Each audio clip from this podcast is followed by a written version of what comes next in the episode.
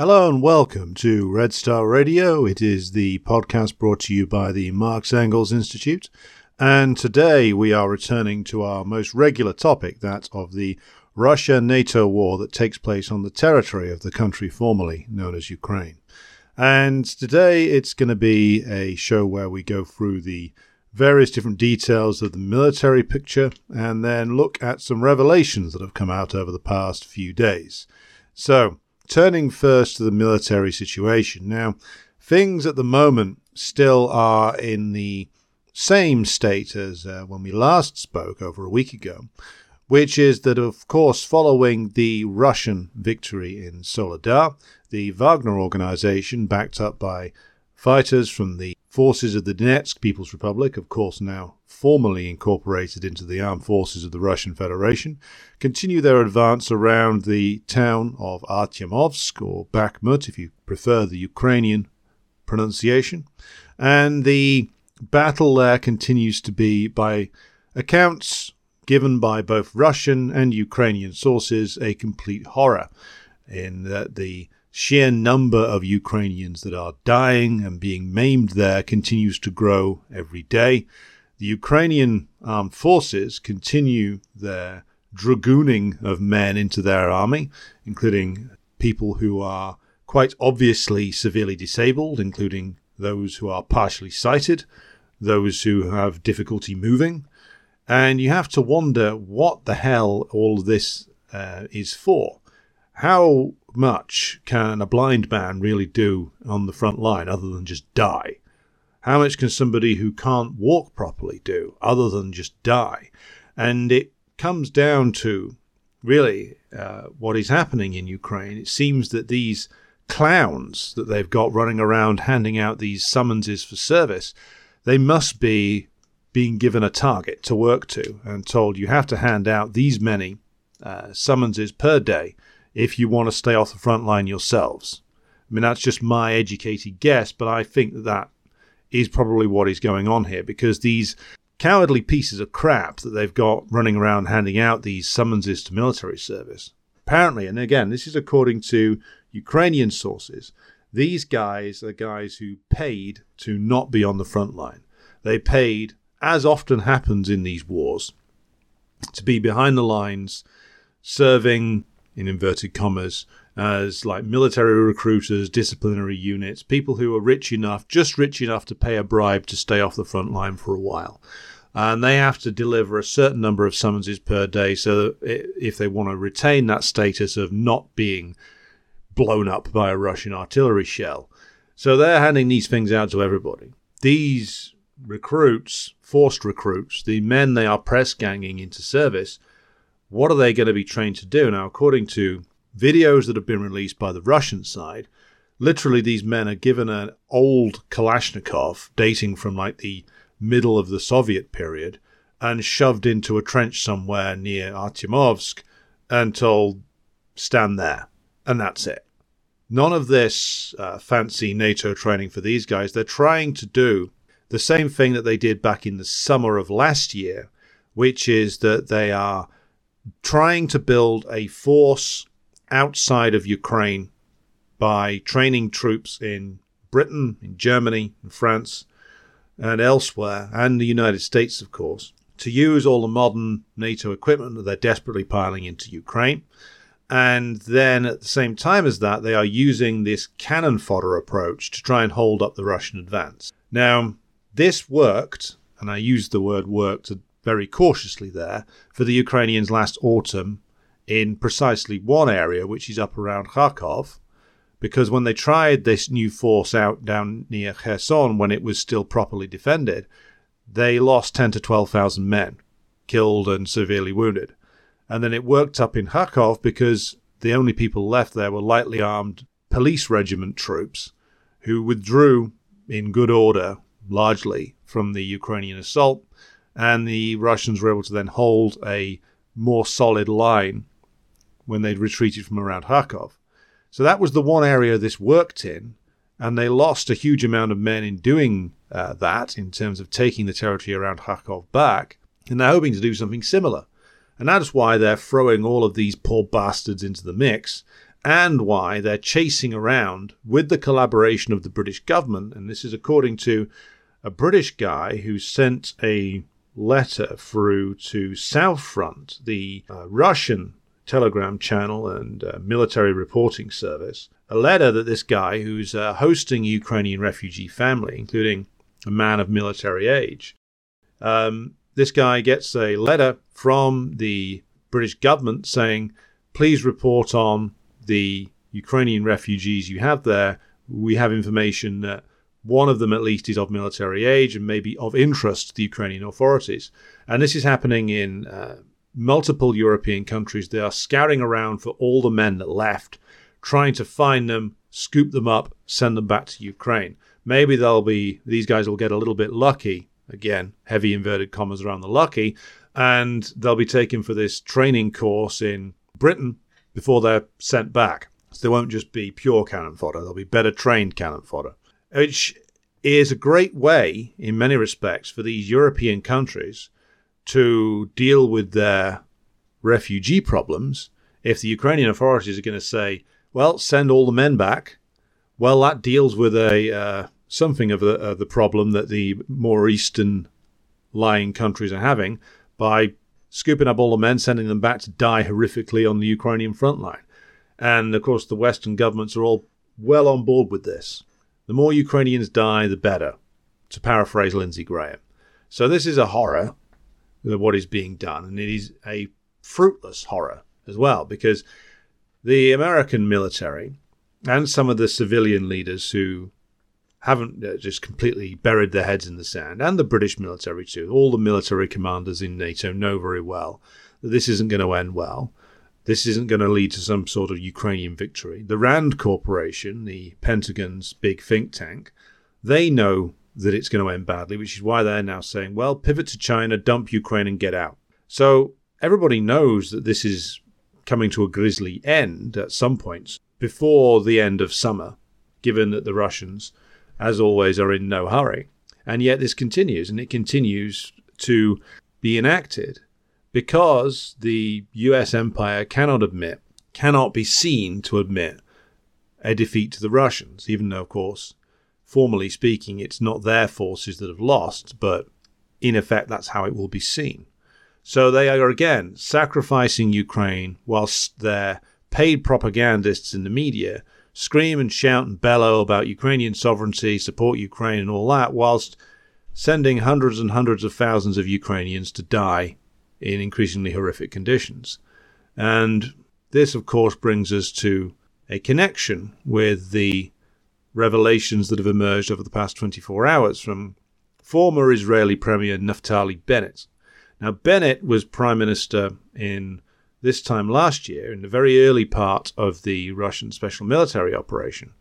And, of course, the Israelis have a rather complex relationship with modern Russia, in that, on the one hand, they are somewhat adversaries inside Syria, but Netanyahu, the wily old criminal who uh, runs Israel and has done for many, many years, he's back in charge again now with an increasingly batshit, genocidal right-wing government beside him.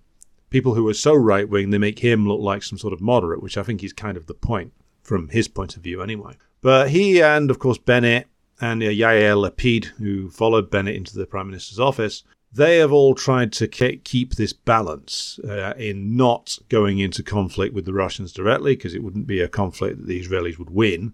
And also they are trying to manage things so that the Russians don't give the Syrians all the latest air defense systems that could easily shoot down Israeli jets that are carrying out bombing raids against Syrian targets. There's a very delicate balancing act going on there by the Israelis, and it's, of course, why they haven't given the Iron Dome technology to the Ukrainians. Not that I don't, I really don't think that that would do much good to the for the Ukrainians, but the Americans have uh, been pressuring them to do more, so to speak, for Ukraine anyway.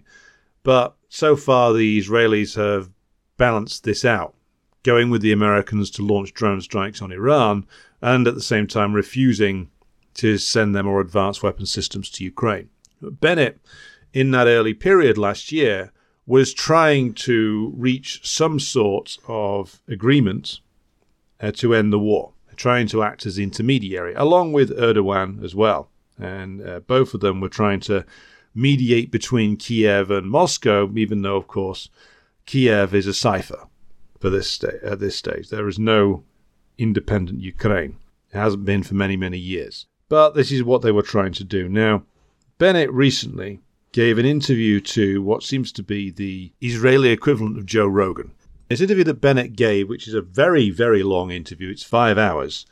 It's given to a guy called Hanoch Daum, who is a comedian, runs this uh, podcast, which seems to be a little bit like the Rogan show, which is that these various Israeli figures go on there and talk at length in a way that they would never do on a news program. Now, Bennett, clearly not really giving a fuck, um, just um, spilled some rather interesting details about what happened this time last year in the early stages of the war.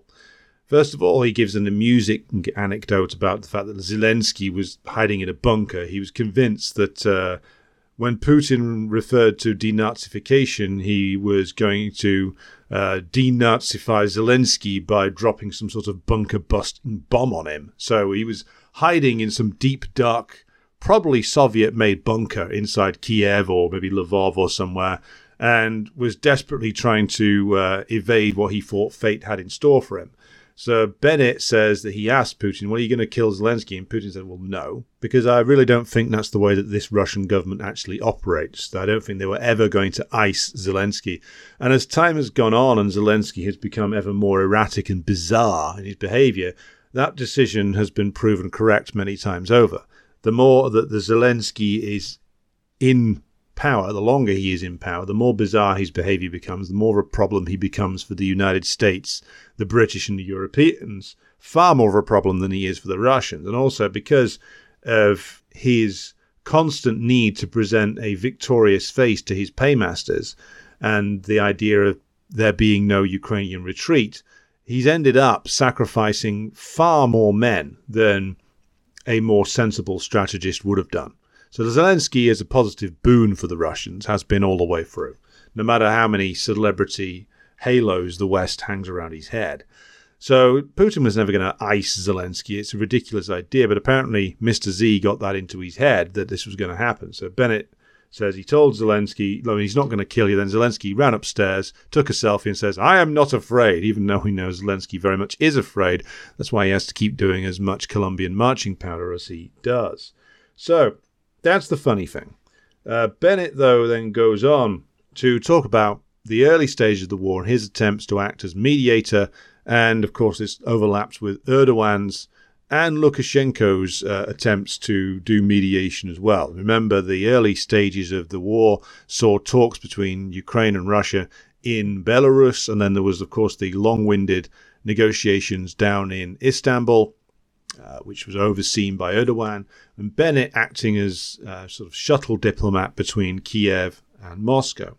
Now, Bennett says that there were no less than seventeen draft agreements that were being worked on at various stages in that early part of the war, and that he was going between Putin and Zelensky and keeping the Europeans and the Americans informed. Now, he says in this interview that the Europeans were taking a pragmatic approach at first. And then, of course, he says that Johnson and the British were taking a much more aggressive approach. We know that that's correct. And that Biden was basically agreeing with both of them. So, first of all, that, that's an interesting reflection in that Biden was basically saying, go ahead to both the Europeans and the British at the same time, which kind of points to Biden being essentially a void in that he has no the, the, he has no independent role here. His role is to speak whatever the line that is given to him by whatever faction is currently whispering in his ear inside the White House. So an interesting revelation. The most interesting thing, though, is that Bennett claims that it was a collective decision by not just the British, not just the Americans, but also the Europeans, that the Russians could not be negotiated with and needed to be defeated.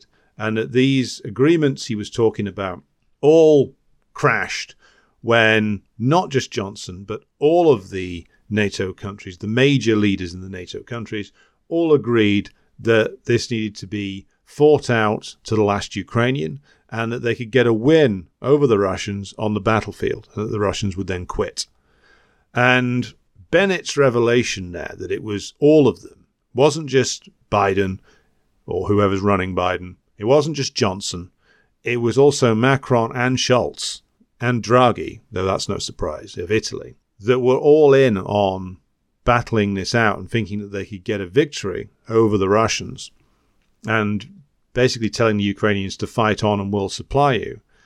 That's interesting because that backs up something that the former Swiss military intelligence officer, a guy called Jacques Beau, said in an article he wrote last autumn and that he elaborated on in an interview he did with Aaron Mate, where Jacques Beau said that it was the Europeans as well as the Americans and the British who were all agreed on the need to continue the war. Now, this also is backed up by a article, or a couple of articles actually, from the pro-Ukraine and very much anti-Russian newspaper, the Kiev Independent, which wrote some articles which it tweeted out. You can still find them on its official Twitter feed from March of last year, where the Kiev Independent reported that Johnson, and this is well reported now, this is very well established, Johnson himself has confirmed that he did this, went to Kiev to tell Zelensky that Putin must not be negotiated with under any circumstances. So we now know that Johnson was not acting against the wishes of the French and the Germans and the others in, in, in Europe, that their reputation as being not keen on this war is undeserved, that they were all quite literally in this together, to paraphrase David Cameron, and that Johnson was the messenger boy for all of them. Maybe he was keen to play the role because, if you remember, this time last year, he was in a lot of domestic trouble. So he obviously saw prancing around in Kiev as a good photo call for him. But so thanks to Bennett's revelations, we can be almost certain that there was absolute unanimity within NATO. There was no disagreement at that stage of March and April last year regarding the need for the Ukrainians to continue this war. There was complete agreement from Italy, France, and Germany. They didn't demur at all. They all thought, for whatever reason, that they could fund and arm Ukraine to get a victory over the Russians. So this is all very useful stuff. Now, obviously, clearly, I think Bennett's either not wanting a comeback, he's had enough of Israeli politics, or perhaps like uh, that colonel from the Mozart group, uh, Milburn, he was just uh, free sheets to the wind on this program and decided to uh, spill the beans. But it doesn't really tell us anything that we didn't suspect, but it's uh, now a man who served as a head of government, an important an important place in the world, whatever you think of Israel, and my opinion's not good. But he was playing an important role, and he had access to all these leaders and knew how things were going down in terms of their calculations. Now, why does this matter? This matters because, again, it dispels the idea that Ursula von der Leyen, the president of the European Union, if you forgot, um, European Commission president, is acting on her own, or that Josep Borrell is acting on his own. They're not. The idea of Schultz being unwilling or Macron being unwilling is also false. Maybe that's the impression that Macron particularly wanted to give, because he's a man who always speaks out of both sides of his mouth. But they were all in on this and deserved to have it hanged round their necks equally. So why did they think, to revisit this subject again, that they could get some sort of win here? They had to know, clearly they had to know, if their intelligence agencies are even doing the remotest kind of accurate job, that the Ukrainian forces were not built to fight the Russian army. And I think that what has happened here is that, almost by accident, the Russian operation has ended up fooling the Europeans and the Americans into committing far more to this war than they would have done had they made a more accurate assessment. Because by going in and looking for a deal, which is what Putin was doing, and I'll be coming to why in a moment, Putin goes in looking for a, a quick arrangement that the, the independence of Donbass, the two Donbass republics, L P R and D P R, Lugansk and Donetsk People's Republics, their independence, as he had recognized earlier in that week, almost a year ago, was recognized, and that Kiev has to basically surrender them. And, of course, then commit to not joining NATO. Similar deal that he and Medvedev, when Medvedev was president, imposed when it came to the Georgian war, because that was what happened. Um, South Ossetia was gone, not getting that back. Saakashvili, last seen eating his tie in court. And the next guy who comes in, because it would have probably been the end of Zelensky as well, commits not to join NATO. And that would have been it. Much to the chagrin, by the way, of both the opposition parties inside the Russian Federation, both on the left in the form of the Communist Party of the Russian Federation, and on the right in the form of the Zhirinovskyites, the uh, Liberal Democrats, as they are called in, in Russia, who are followers of the late, rather eccentric Russian nationalist Vladimir Zhirinovsky, but also various forces inside the Russian intelligentsia who are either nationalist-aligned or maybe aligned with the Communist Party, all of whom were shouting for the destruction of the uh, pro-NATO regime in Kiev. But Putin was prepared to leave that regime in power in return for letting the Donbass go and not joining NATO. And the entire operation, again, we come back to the old Clausewitz thing, war is a continuation of policy by other means. So the beginning of the special military operation was really just there to shock the Kiev regime into giving up Donbass and giving up the NATO plan. And then the rest of it would be left as it was. And that was really the aim. And the tragic thing, from the point of view of anybody who cares about the loss of life in this unfolding war, is that it could have ended then. Had Ukraine, in the form of Zelensky, signed any of those deals, had any of those seventeen draft agreements that Bennett is talking about turned into a reality, had Erdogan's talks succeeded, Ukraine doesn't join NATO, Donbass goes its own way, nobody else in the world other than the Russian-aligned countries would have recognised them, but that doesn't really matter. It would have ended the eight-year war, and that would have been it. Putin would have got viscerally criticised by the communists, the nationalists, and everybody else inside the Russian Federation. Would have dented his popularity quite severely had that gone through, I suspect. But in the end, what's actually happened is, because the various political forces inside the NATO country completely misinterpreted what the Russians were doing and took it as weakness, and that they could knock this force over, because they must have known that the force deployed was less than two hundred thousand.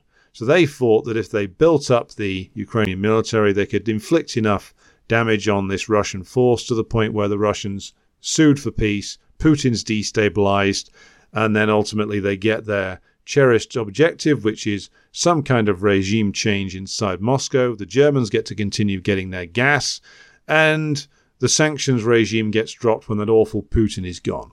An enormous miscalculation. And you have to wonder just um, what kind of people they're putting in these intelligence services, and particularly the hierarchy, in that they completely failed to do any analysis of the political situation inside Russia itself, in that what they seem to have been doing is listening to the relatively isolated groups of pro-American comprador types that lived and operated, and I use the past tense there, inside Moscow and Saint Petersburg, the ones who did all the anti-war protests at the start of the special military operation, many of whom then either disappeared, went underground, or fled the country when their N G O stipends got cut off. And it seems to me that what the European intelligence agencies were doing was looking at them, asking them, well, if Putin does this, is he is he going to be is he going to fall apart? Is the regime going to crumble? Can the regime fight a war? And they're all going, no, boss, no, boss. It's all going to come crashing down. Navalny will be president before the end of the year, or something along those lines. the kind of thing that, you know, a paid agent tells his boss because he wants to keep getting his check, not accurate information. And so I think that these intelligence service chiefs probably presented to certainly Johnson, Biden, whoever the hell's handling Biden, Macron and Schultz, various options that were not based in reality and also not based on the actual political realities inside Russia, which is that, and this is something that it seems that the West collectively is incapable of analysing, that the main forces of opposition to Putin and the Russian government that he leads have never been Navalny and his various creatures, or the Western-aligned N G O types who live in Moscow and Saint Petersburg, who are widely distrusted and despised by the bulk of the Russian working class and indeed much of the Russian middle-class population, and that the main forces of opposition are the Communist Party and various nationalist forces, either petty bourgeois or bourgeois nationalists. Those are the opposition, not Navalny, not a bunch of liberals who sit around tweeting about how terrible it is they can't go to a Pussy Riot concert anymore. But this is the fantasy world which the Western intelligence services seem to live in. And it's quite a surprise. But then again, perhaps we should bear in mind the words of former C I A director William Casey when he said that we'll have done our job when uh, most of what the American population hears is completely untrue. I'm paraphrasing that. But what seems to be the extension of Casey's old maxim is that much of what the American political class hears is completely untrue, and much of what the C I A hierarchy here is completely untrue. And they they believe it. And so we've we've had an example of a influencing operation recently in the form of Russiagate, where the higher up the chain you went, in actual fact, it started as a cynical manipulation operation by the Clinton campaign, but then more and more of these clowns in Congress for cynical or self-interested reasons not only believed it but sustained it for years. Now the whole narrative has fallen apart, but many of them seriously over-invested in it, and I think that they have done a, a similar thing with regard to Russia. They massively over-invested in these people that they had working for them in Western Russia and started to believe everything that they told them because they wanted to believe it. They wanted to believe that the sanctions would work. They didn't analyse the fact that the Russian government had done some very sensible things from twenty fourteen onwards and had insulated as far as they possibly could the Russian economy from the effects of sanctions. And uh, it's been over a year now, almost a year, since the mega sanctions kicked in. They keep doing more and more things, none of it works. So they invested heavily, a lot of political capital, in believing that all this would lead to a collapse, lead to regime change, and none of it has happened. In actual fact, what it has done is it has actually pushed into existence the very thing that they said that they didn't want to happen for many years. Remember, come back to this point. Putin is exactly what he has always been. He is the man who the West wanted, to some extent, in the early two thousands. They wanted a Russia that would remain largely compliant, that it would be led by a sober, less erratic figure than Boris Yeltsin, that it would continue to be, in the words of John McCain, a gas station run by a dictator. Remember, that's not a description of Russia. That's a description of how they'd like Russia to be. And they thought they'd found their man in that Putin, who was prepared to go along with George W. Bush in the early period of the War on Terror. But then things, of course, start going wrong. Because even though Putin is the moderate, if you look at the Russian um, forces, Russian political forces, Putin is the pro-Western moderate in that. If you look at Russian political debates on particularly Telegram channels, Russian Telegram channels, Putin often gets excoriated on there, or if not him directly, then various members of his cabinet. It's like the old days of not criticizing the Tsar, but his bad advisors, who are pro-Western, who are slaves to the U S, who aren't taking tough enough action, who are a bunch of pussies, who won't unleash the full might of the Russian army. That's the oppositional opinion. But Putin's evolution, of course, and rep- represented by the move of the Russians against the Iraq war, then the Georgian war, which of course was mostly Medvedev's doing, more so than Putin. In actual fact, Medvedev took the decision to launch the operation in two thousand eight. And again, the projection onto him of being a pro-Western character was, again, that was complete wishful thinking. It was a total fantasy from Obama and Hillary Clinton, a fantasy that Obama creates in his own mind under the influence of like Michael McFaul and people like that. But Putin evolves as Russian capitalism strengthens, but also as the various political forces inside Russia start to crystallize again and gain strength. Remember, Communist Party's been the second party in the Russian Duma for thirty years. They've run regional governments. Gennady Zyuganov should have been the president in nineteen ninety-six, but was cheated out of it. So these are a major political force, and the Western countries and their so-called intelligence men just don't look at them at all. And because if they had have done and looked at them and the nationalist forces, they'd have realized that all the pressure on the Russian government was not coming from these compradors in Moscow and Saint Petersburg. It was coming from various different forms of anti-U S opinion, pro-Russian nationalist opinion, or in the case of the K P R F, the Russian communists, a pro-Soviet revanchist opinion, which is, of course, the opinion that the K P R F has, the Belarusians have, uh, which is the regard to the reconstruction of the Soviet Union, an opinion that I have a lot of sympathy with.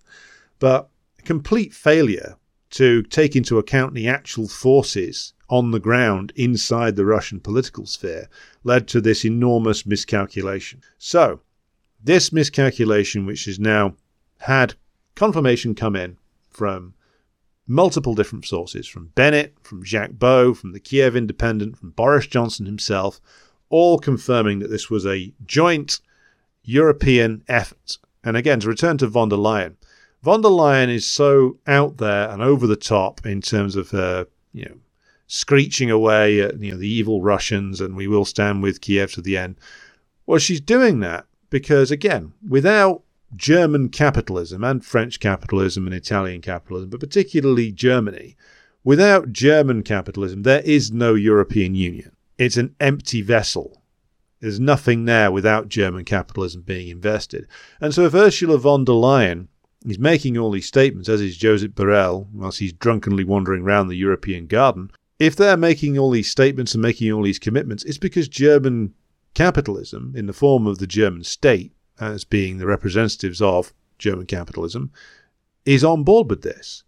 And Scholz being, you know, reluctant or anything like that, well, he may be on some level, but the bulk of Germany's political forces were all on board with this, and Scholz right there with them.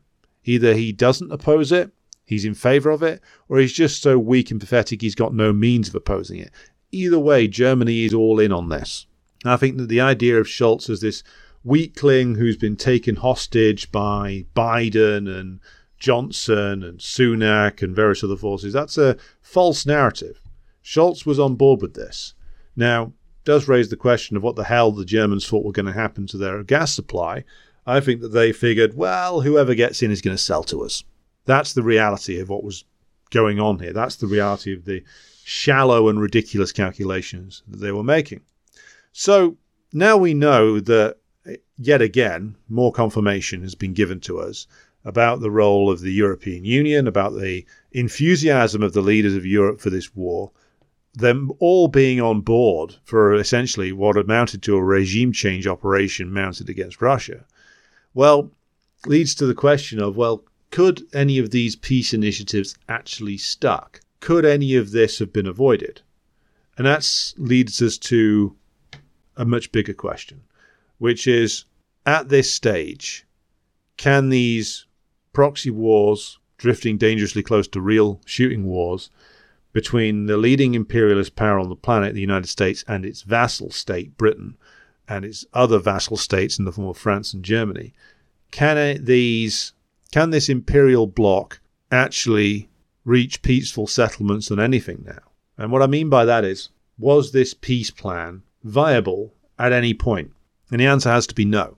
And the reason why the answer is no is, as I've said before, it is partly down to the instability inside Ukraine itself, which is, of course, very much a divided place. The Ukrainian capitalist class has completely failed to do any kind of national project there to actually build a stable Ukrainian state, to build a polity that can stand up to even the slightest pressure, to build any kind of united citizenship.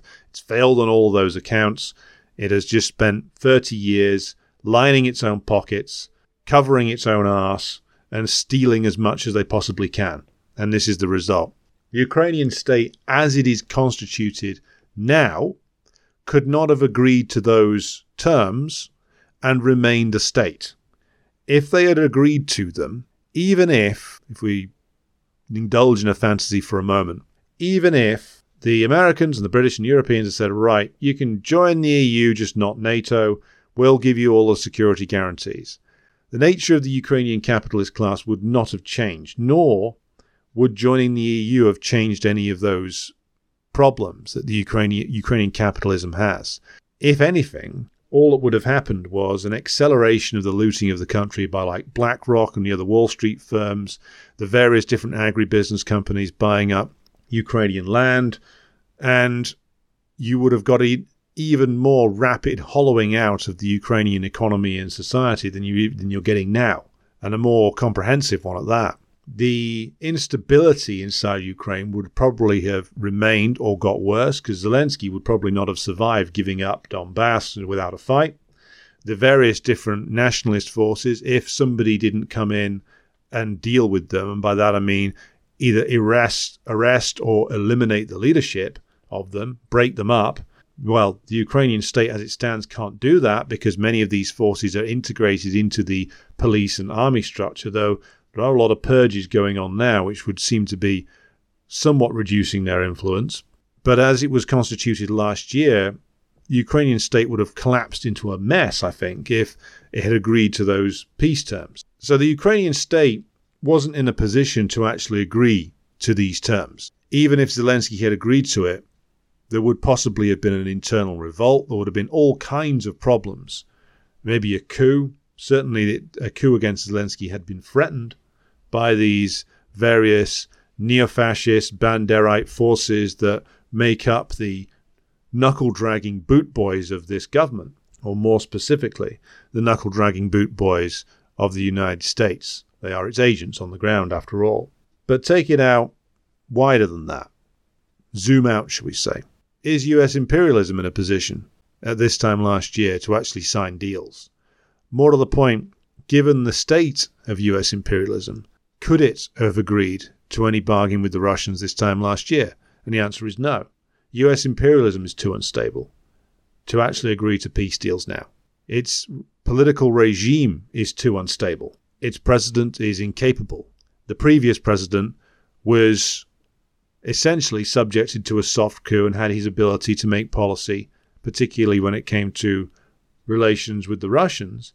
That ability was removed from him by a concocted scandal that was made up by British and American intelligence assets, but which was successful in removing his ability to actually create policy. If you think about that, that is an unstable political structure inside the United States, as further evidenced by the balloon gate of the last few days, the balloon scandal, which I'll talk about separately, but it underlines the instability and the ridiculousness of the United States government. What is going on is that the U S is in a protracted period of economic decline, and that decline has been going on since the middle nineteen sixties. They were saved from that decline, as discussed in the interview I did recently with Jyoti Bra. If you haven't listened to that, be sure to do so, because we talk about that at in some more detail. But in brief, U S capitalism is on the slide by the middle nineteen eighties. It's been on the slide for quite some time. It is saved from a situation where it would have to wage an ever more vicious class war than it already was on the working class of America by the collapse of the U S S R and their ability to range around the world, hyper-exploiting natural resources and labour in a way that they weren't able to do before that collapse. That saves U S capitalism. That gives it another thirty-odd years. Though in reality, it lasted eighteen years before a catastrophic disaster occurred in two thousand eight, from which it hasn't recovered. You are now in the fifteenth year since the Great Recession of two thousand eight, and what is occurring now is this prolonged period of decline and collapse of the U S state. Now, that might be somewhat hyperbolic if you just listen to that and don't look at the wider problems. U S state is dysfunctional. It was a profound dysfunctionality that produced Trump in the first place, and then removed his ability to govern effectively, then put in place a dementia patient. When that happens, that's not a sign of a state which is doing well. Any of those things are a, are a sign of a state which is doing profoundly badly. So, the decay in the economic base, the drastic decline in the manufacturing base of America, the pivot over to hyper-financialization, the crash of that financialized economy, and the creation of even more debt and fictitious capital to try and bail it out of that problem, all of this is in the mix and over the long term contributes to a massive decline in the quality of the personnel inside the American state. If you look at the people who are running it and they all seem stupid and or insane, it's because this decay of the economic base filters through into the state, into the intelligentsia, and into the culture over time. And this is what happens. The changes in the material base of capitalist societies take time to filter through fully into the state structure, into the intelligentsia, into the wider culture. But if American culture seems awful, if American politics seems deranged, if the American state seems increasingly bizarre, then that is because the American economic base is rotting away. And at the moment, there is no sign that anybody at the top of the American state structure is able to do anything about it. Biden's, well, whoever does Biden's tweets is boasting about more manufacturing jobs created than at any point since seventeen seventy-five or something. But then again, if the previous three administrations uh, lost and shed manufacturing jobs constantly, and Biden does a net positive in terms of creating some, a net positive of, say, one, then he's been the most successful administration in terms of creating manufacturing jobs since the eighties. So take this with a pinch of salt. But the dysfunctionality, the inability to actually stick by any agreements, the inability to conduct diplomacy in a most basic way, either with the Russians or the Chinese, points to the fact that the American state is in crisis because its economic base is rotting away. And that pushes it towards the point where, as we've discussed before, American capitalism, American imperialism, needs to find a way of eliminating its closest rivals in order that their territories can be plundered and that this can be a way in which American capitalism restores itself. Because what they're looking for is, of course, to, again, take the example of Russia. What they're looking for there is a way to essentially either weaken the Russian state to the point where American capital can essentially loot the entire country unrestricted, or cause some sort of fragmentation of the country. I think what they would ideally have liked is a quick coup against Putin. Some dictatorial figure comes in. They, again, they just want another sober Yeltsin, who is then a, who is then turns the country over to them, and they are then able to effectively loot it unrestricted. And it's the same with China as well. And this is what lies behind all the provocations with regard to Taiwan the Americans are engaging in.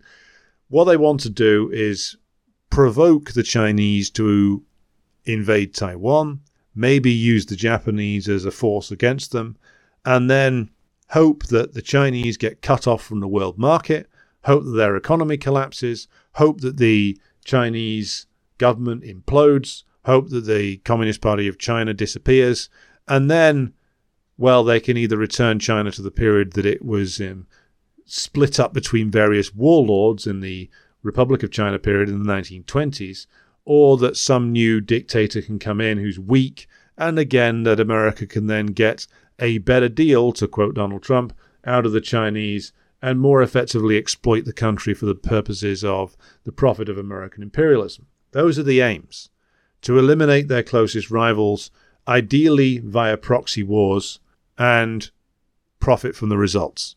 Because they know very well, as I've said before, that the prospect of American forces actually fighting Russians or Chinese armed forces up close and personal, they know very well that in most cases the outcome that they've gamed out, that the Pentagon has gamed out, isn't necessarily very favorable for the American forces in that scenario.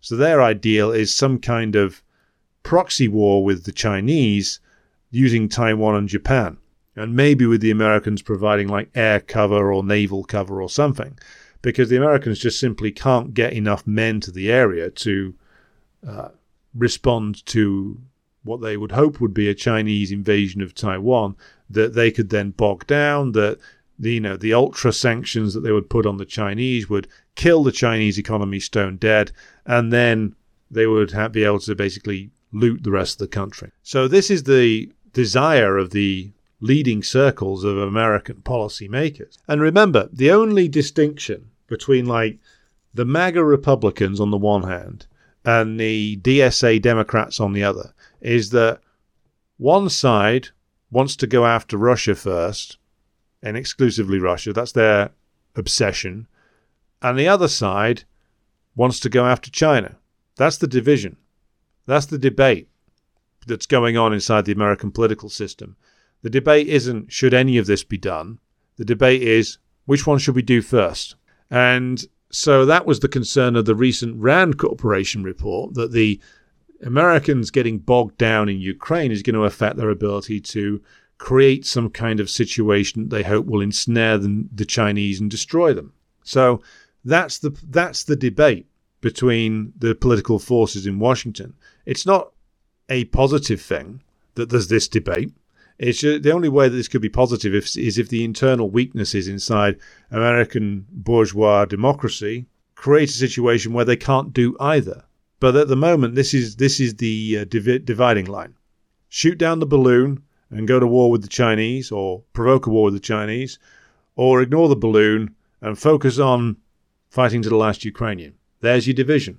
And that reflects the priorities of American imperialism exactly. They have to take out one or both of their closest rivals in terms of power and in terms of position in the global economy.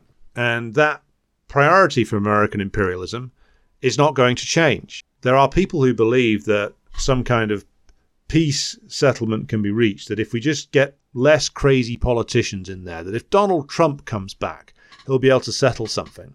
Well, no. The fact is this.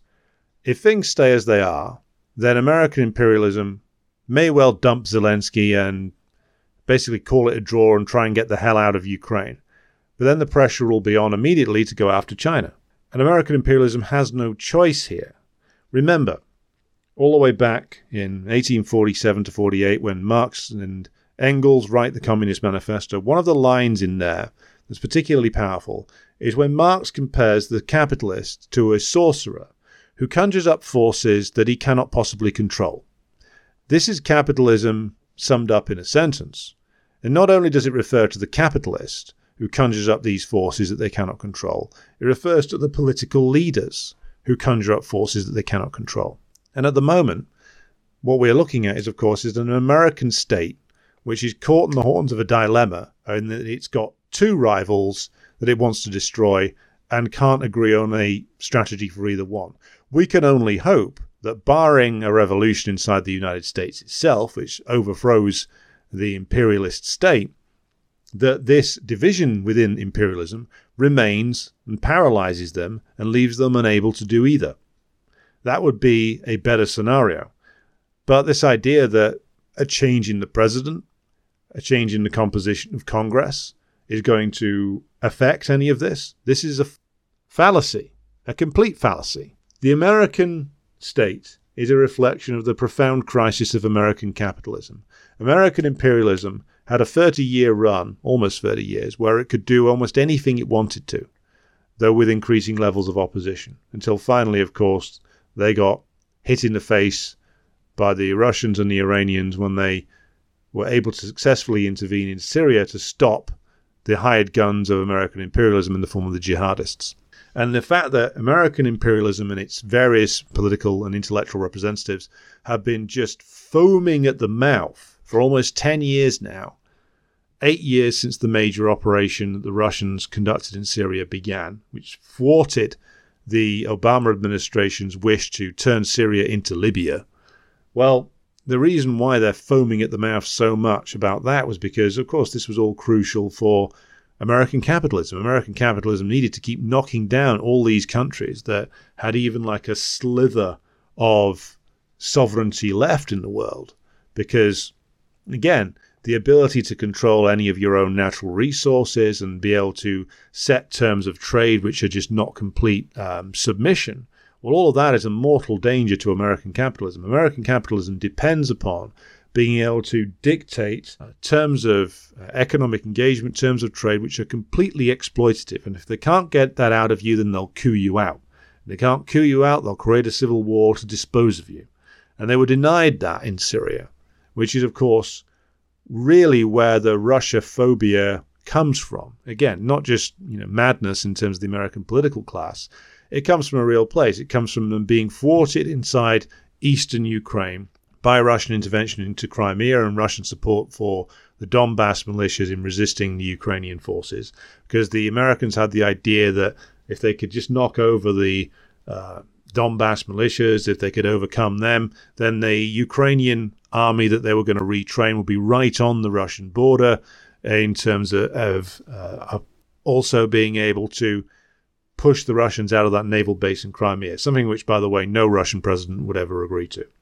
But the, the the thwarting in Syria outraged the liberals and their various different appendages even more uh, than the Crimean thing did, even though, of course, that obsesses them as well. So Russia and China being there, Russia thwarting them in Syria and in Ukraine repeatedly, and the Chinese being as large as they are in terms of economic weight now, to the point where many countries have alternatives in terms of who they deal with. All of this is a mortal danger to American imperialism and, of course, its various puppet states, though some of them are more split on this than others. Like the Germans, for instance, might have gone along with the regime change operation in Russia, but they are increasingly looking rather worried about the relationship with the Chinese, and the German industry needs that relationship. They get a lot of the parts for the manufactured goods that they assemble in Germany don't come from Germany, they come from China, and they need that relationship because they don't have alternative sources of construction for their production line, which is why Scholz went over to Beijing and tried to make nice with Xi Jinping, and Xi Jinping looks at him the same way a man looks at a dung beetle, uh, which is rather amusing. But again, the American imperialists are threatened by these rising powers, and this is the result. And it can't be any other way under this system.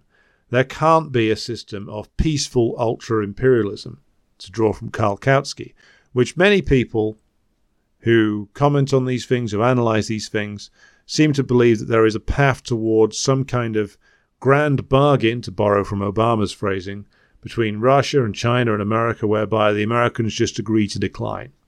That's not the case. The American empire can't just agree to decline.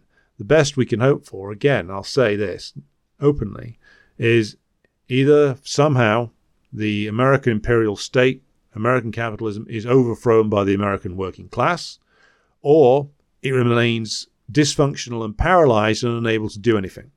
Those are the two alternatives for us at the moment in terms of positive outcomes.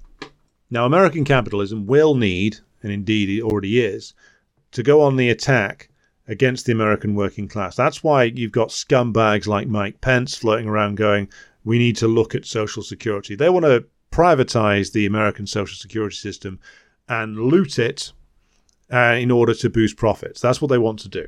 It's what they've wanted to do for over thirty years. And they are now in a position where the completely parasitic American capitalist class is now eyeing that up as one of their big targets. And their hired man, Mike Pence, is the one, one of the politicians who's fronting this up. They'll have Democrats doing it too. Always good to come at it from both angles to give the illusion of choice. So attacks on the American working class will step up. There's more of them incoming. If the Republicans try and have a go openly at Social Security, you can expect at least a portion of the Democratic Party to pretend to be in favor of preserving it, but not actually be in favor of preserving it. So there's major assaults on American workers coming. Hopefully, this will mean that the American working class can launch a fight back, can actually start to organize on a bigger and better basis than has been seen over the last fifteen years since the great uh, collapse of two thousand eight, because the various iterations of the American left that have popped up since then have all proven to be completely and utterly useless. But it is within the American working class that a lot of the solutions to this lie. Yes, the Russians and the Chinese can stymie the American imperialists and frustrate them either on the battlefield or in the field of geopolitical competition. But ultimately, the answer here lies within the American working class itself, which is only going to get poorer and poorer as time goes on and the attacks of the American capitalist class get more intense. And so it is there that the answer lies to all of this, just as it is within the British working class, the French working class, and the German working class to take apart these various decaying bits of the American imperium. It is within the capacity of ourselves to take this down and end this profoundly dangerous state of affairs that the world now finds itself in. And it is to that that I will be returning to as we go through the programs that I'm going to be putting out this week. So until next time, thank you for listening. Be sure to go to the website, the Marx-Engels Institute website. That's just the address, marx engels institute dot org. You go on there and see the most recent essay, which is entitled Sound and Fury. It's an analysis of the debate around woke versus anti-woke. It's the first of a series of articles that I'll be putting together on the subject over the next few weeks or so. And be sure to go to the Patreon page if you haven't already and you want to support the program and the project we're building here. You can find a lot of uh, Patreon-only content on there if you want to subscribe. But until next time then, I thank everybody for listening, and I will be speaking to you again very soon. Oh, we'd be all right if the wind was in our sails. We'd be all right if the wind was in our sails.